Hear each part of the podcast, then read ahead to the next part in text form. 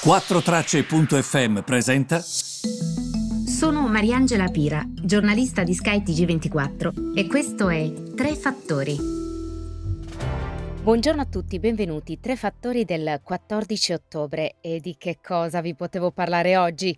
Allora, i mercati stanno salendo. Leggo da qualche parte che si dice, ah, stanno salendo perché comunque in qualche modo stanno digerendo meglio la questione relativa al dato sull'inflazione che ieri è schizzata ben oltre il 5% negli Stati Uniti ma soprattutto ehm, questi prezzi salgono, salgono, salgono e ehm, i salari non salgono altrettanto, c'è questa grandissima domanda dovuta alla riapertura dell'economia, non ci sono abbastanza beni e servizi in giro per soddisfare questa domanda. E c'è questa sorta di dicotomia. Quindi eh, si sta tutto surriscaldando perché voi pensate che potremmo pagare questi prezzi? Mi diceva un'azienda, noi per esempio compriamo plastica, ma sa quanto stiamo pagando un tipo di plastica in questo momento la meno inquinante che ci serve perché poi dovremmo evitare di comprarla, la stiamo pagando carissima. Fino a quando potremo continuare a pagarla? Perché poi in tutto ciò cosa c'è? Il contesto mondiale che viviamo in questo momento, virgola, grazie a Dio, chiusa la virgola. Perché dico questo? Perché comunque c'è la transizione verso altro, una transizione verso le rinnovabili, una transizione energetica.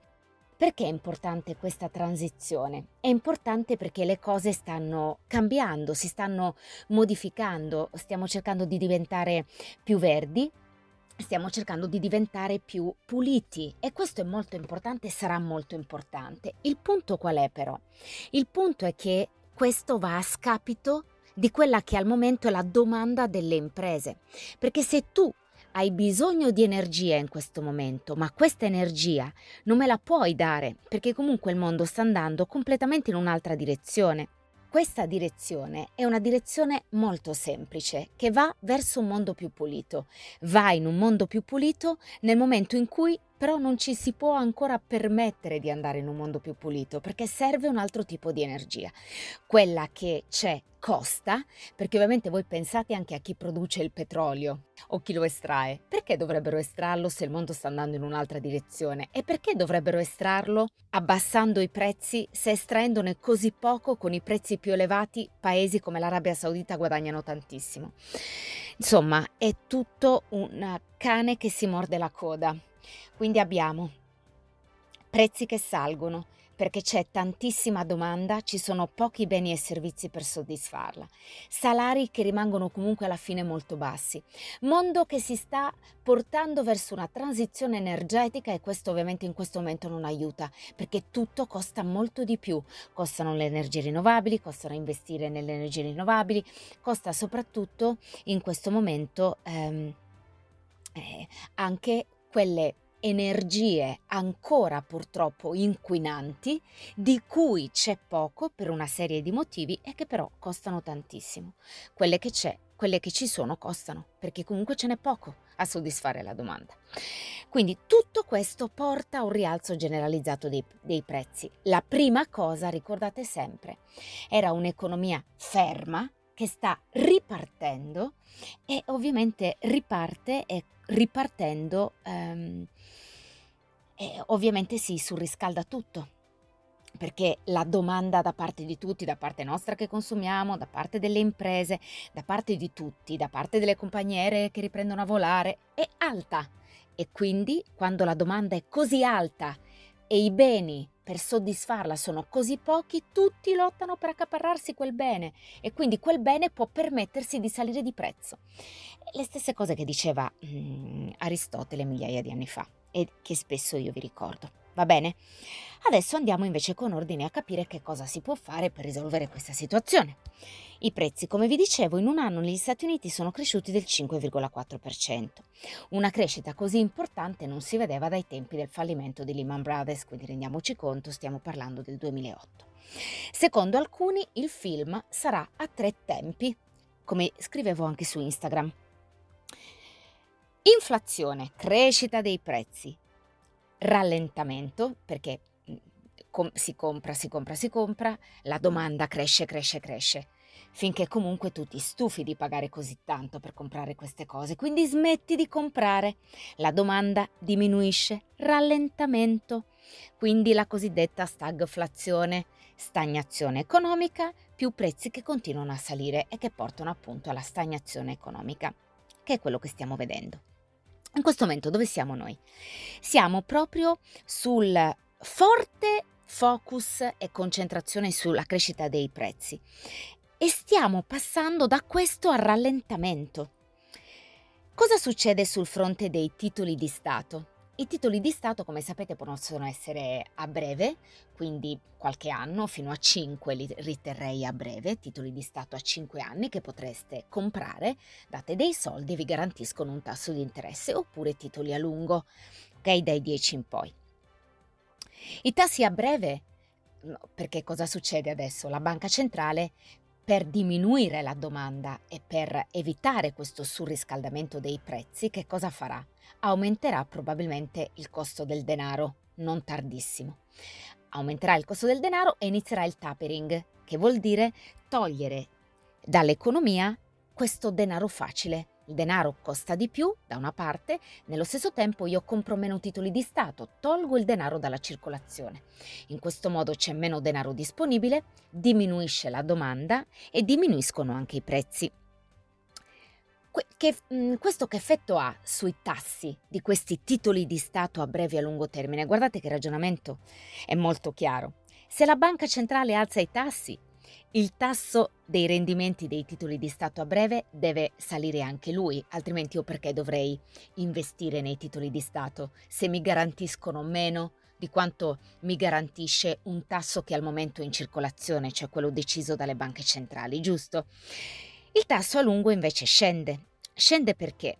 Scende perché da buon grande vecchio ci sta dicendo che ci sarà un rallentamento. Quindi ehm, ritorno alla metafora che ho utilizzato anche spesso a business che, e che ha utilizzato un mio ospite Antonio Cesarano. Da adolescente uno si, go- si gode il vento sullo scooter e non mette il casco, quindi i tassi salgono, salgono anche i tassi dei titoli di Stato a breve termine. Nel lungo termine invece mi dicono guarda che se tu fai così e i prezzi salgono così tanto e tutto si sta surriscaldando, a 40-50 anni avrai la sinusite quindi il tasso scende. C'è questo shock da offerta mm, eh, che fa balzare i prezzi perché l'offerta purtroppo non è abbastanza a soddisfare la domanda, si riduce la produzione perché mancano i pezzi o perché non conviene più produrre perché i costi in questo momento stanno superando i ricavi, quindi mm, ovviamente mm, tu produci meno mancano i pezzi, eh, paghi tantissimo per quelli che ci sono, non ti conviene più, i costi superano i ricavi, smetti comunque, in qualche modo diminuisci la produzione. L'economia rallenta, se rallenta anche le banche centrali in qualche modo, Adesso possono alzare i tassi per calmierare i prezzi, ma alla fine dovranno essere più morbide nelle loro manovre. Perché chi è che l'abbandona un'economia nello stato in cui è in questo momento che non si capisce veramente il babbo col figlio? Il tasso a 30 anni questa cosa qui la percepisce, quindi cala, perché anticipa un rallentamento. Per affrontare un rallentamento i tassi quindi dovranno calare, perché le banche centrali dovranno essere più graduali nelle loro manovre o addirittura adesso inizierà, come vi dicevo, questo tapering, questo aumento dei tassi o mh, comprare meno titoli di Stato. Per un po' deve iniziare perché comunque i prezzi devono diminuire in qualche modo. Ma a un certo punto lo dovranno di nuovo rifermare se calerà la domanda. Il problema è che in questa situazione di shock di offerta le banche centrali sono in difficoltà perché sono attrezzate per uno shock della domanda, non per un'offerta che non c'è e a singhiozzo e ci sono dei colli di bottiglia. E ehm, quindi la situazione non è facile, non è veramente facile. Noi ci stiamo trovando di fronte a questo. Mi piace sempre ricordare che la situazione non è facile, perché la verità è questa. Noi una cosa così non l'abbiamo mai vista. Quindi è inutile che ci siano gli espertoni che ti spiegano come ci si deve comportare. Una cosa del genere noi non l'avevamo mai esperita in passato. Come fai a gestirla se non l'hai mai vissuta? E questo è il punto. Tutti ti spiegano con paroloni che cosa sta accadendo, ma la verità è che quello che stiamo vivendo oggi non era mai stato vissuto in passato. Quindi ehm, adesso mm, vedremo insomma che cosa andrà, che cosa andrà mm, a capitare e seguiremo ovviamente le azioni delle banche centrali. Secondo la gran parte degli esperti è probabile che a un certo punto inizino, ripeto, a far salire il costo del denaro. Però quando si rendono conto che c'è comunque un rallentamento e questa ripresa degli anni 30 non c'è, perché è questa la verità, perché ci sono tante situazioni in mezzo, come vi stavo spiegando, e di questo parlerò ben bene nel libro, e, ehm, e a, un certo punto tu dovrai essere più morbida, quindi tornare paradossalmente all'atteggiamento di questi ultimi anni, tagliare i costi di interesse, e, ehm, e prendere, comprare titoli di Stato a bizzeffe, perché devi aiutare la domanda. Poi i prezzi risaliranno, c'è un cane che si morde la coda, non vedo fine. Comunque seguirò per voi quello che accade, insomma, e, mm, e cercheremo di capire insieme eh, che cosa sta accadendo. Ad ogni modo, i fattori di oggi non possono non essere inflazione, aumento dei prezzi, petrolio sopra gli 81 dollari, titoli delle materie prime che costano tanto, ovviamente, che salgono a bizzeffe in questo momento perché ehm, è ovvio che... Ehm, è ovvio che la situazione insomma si sta portando ad essere quella che stiamo vedendo. Eh, I prezzi delle materie prime salgono, è ovvio che chi le produce sale, si stanno arricchendo e quindi la situazione è un po' questa. E poi la grande incognita Putin. Allora, ieri mi ha fatto molto ridere Vladimir Putin, anche se ci sarebbe da piangere, perché Putin ha detto sostanzialmente tantissime cose, ma la cosa più interessante detta da lui è no, no, noi non vogliamo creare ehm, una crisi, no? non usiamo il gas come un'arma, che è stata un po' un'excusatio non petita, perché Putin ha detto anche che la Russia vuole raggiungere la neutralità del carbone entro il 2060, quindi non utilizzarlo più. Um, voglio vedere. Ma la cosa interessante è che tu dici noi dobbiamo assolutamente attivare il gasdotto, quello che parte dalla Russia e arriva alla Germania, che si chiama Nord Stream 2, che sostanzialmente sarebbe manna per noi perché il gas arriva direttamente, ma imponi contratti a lungo termine, quindi stabilisci, detti le regole del gioco. Dall'altra parte dici, guardate che se fate questo io apro anche i rubinetti verso l'Ucraina, eh? Beh, e quindi questo non è un usarlo come arma, come lo vogliamo chiamare Putin, ma stiamo scherzando. Il punto è che quando anche ieri ho seguito il G20 e per esempio il ministro Franco ha finito con una frase che magari può sembrare strana, no? Ma è una frase importante secondo me perché ha detto che secondo lui il G20 è ancora uno strumento molto efficace e importante per prendere delle decisioni. Secondo me no, Ministro Franco.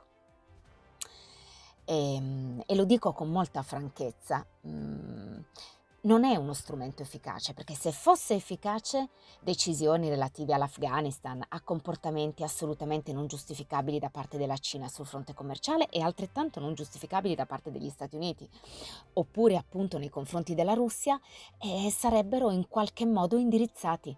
Quindi non può essere efficace una cosa del genere. Se il G20 fosse efficace, chi non paga tasse nel nostro paese vale mille miliardi in borsa, pagherebbe le giuste tasse.